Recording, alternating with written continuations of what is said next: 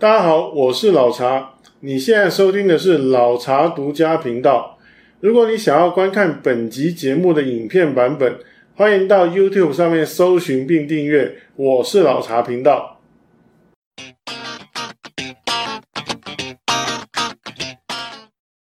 各位朋友，大家好，我是老茶。不知道你会不会常常有类似的经验呢？像是跟朋友啊、家人出去聚会的时候，不知不觉就分心划手机了。又或者是你本来打开电脑要工作，但一不小心因为开了浏览器要找资料，结果就一篇一篇的接着看网络上的文章，一下子大半天又不见了。我要承认说，这样的情况其实我都常有，我相信你可能也是。搞不好你现在就是因为上网点点点，不小心分心，才看到老茶这支影片的。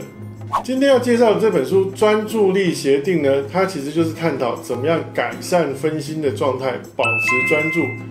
虽然老查看过很多本探讨这样的主题的书，但是专注力协定应该是我读过的书里面这个主题做的最深入跟最全面的。作者尼尔艾欧他的前一本书叫做《勾引效应》，谈的是教企业怎么样打造吸引人、让人上瘾的产品，而这本书却是要教你如何保持专注，不要被外力吸引分心，感觉很像那个矛与盾的故事。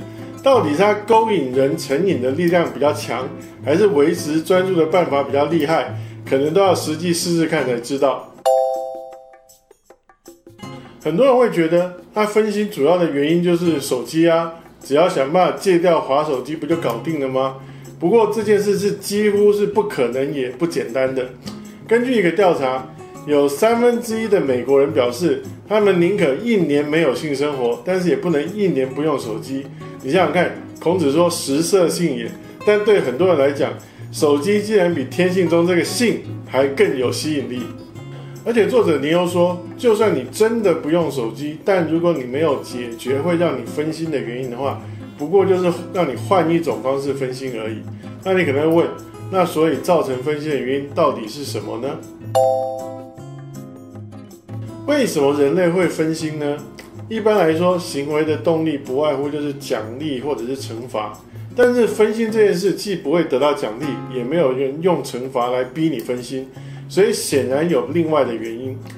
作者认为，真正驱动分心行为的是我们想要去逃避当时让我们觉得不舒服的情境，也许是挫折，也许是无聊，而养成习惯之后，它就慢慢的侵蚀到日常生活的其他部分。所以你必须先找到是什么原因让你很顺手就拿起手机开始滑。作者建议你用书里面有一张那个分心追踪表来记录你察觉到自己分心的时候的状态，它才能够帮你去察觉跟解决那个问题。古罗马有一位哲学家塞内卡，他在两千多年前就这么说了。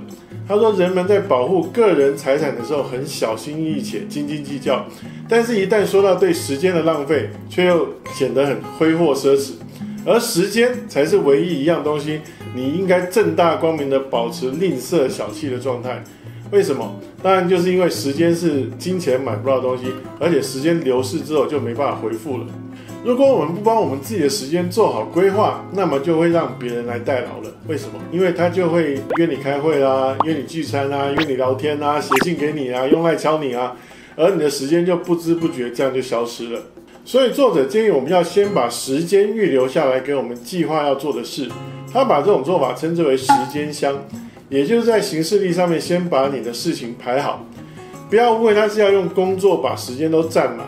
因为你可以预留，比如说做运动的时间、打电动的时间，甚至放空的时间等等。但是你要做到一件事，就是在那个时间里面就专心做你设定要做的事，时间到了就结束。甚至他也建议，如果你一定要从脸书或 IG 去关心你朋友的动态，或者看自己有 follow 的 YouTube 影片的话，你都可以预留这些固定的时间，但是一样要按照这个计划走。作者说，如果你不会随便放别人鸽子，你也不应该随便和自己的约定上爽约。而时间箱这个做法，在老茶之前影片有介绍赖的创办人森川亮的书《十分钟完成每件工作》里面也有提到相似的概念。我想你的 LINE 应该有被加入很多群组吧？是不是也常常一聊就忘了时间呢？